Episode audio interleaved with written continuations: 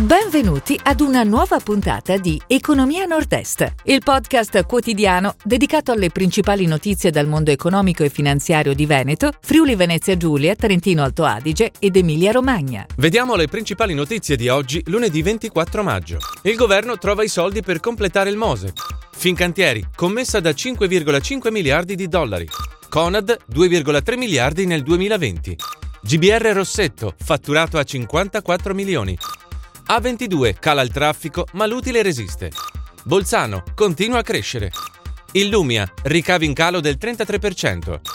Il governo trova i soldi per completare il Mose. Il Ministero delle Infrastrutture ha annunciato che i fondi attesi da settimane per completare l'opera arriveranno presto. I risparmi da 538 milioni di euro derivanti da minori oneri finanziari sui mutui potranno infatti essere utilizzati per il completamento del Mose e la sua messa in esercizio.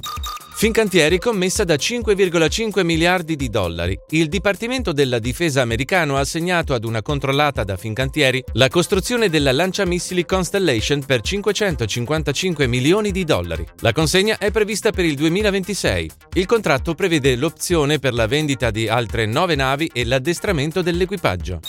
Conad 2,3 miliardi nel 2020. Anno positivo per uno dei colossi della GDO che nel 2020 ha chiuso con un fatturato di 2,3 miliardi di euro, grazie a 82,3 milioni di scontrini. Il 2020 la catena ha visto l'acquisizione dei negozi ex Oshan registrando un più 3% delle vendite. Nel complesso lavorano nei negozi Conad circa 10.900 persone, in crescita di oltre 2.200 unità sul 2019. GBR Rossetto, fatturato a 54 milioni. L'azienda padovana, leader in Italia nella fornitura di prodotti, servizi e consulenza per l'ufficio e ambienti di lavoro, ha superato 54 milioni di fatturato nell'anno del Covid. Nel 2019 i ricavi erano a 42 milioni. Il margine operativo lordo si attesta a 7,4 milioni, crescendo di quasi 3 milioni dal periodo pre-pandemia. A 22 cala il traffico, ma l'utile resiste. Con un crollo del traffico causato dalla pandemia, decremento del 28,7%, il bilancio 2020 approvato dal CDA di Autostrada del Brennero evidenzia comunque un utile di esercizio pari a 20,3 milioni di euro. Il valore della produzione è stato invece pari a 305,8 milioni di euro con una flessione di 95,5 milioni.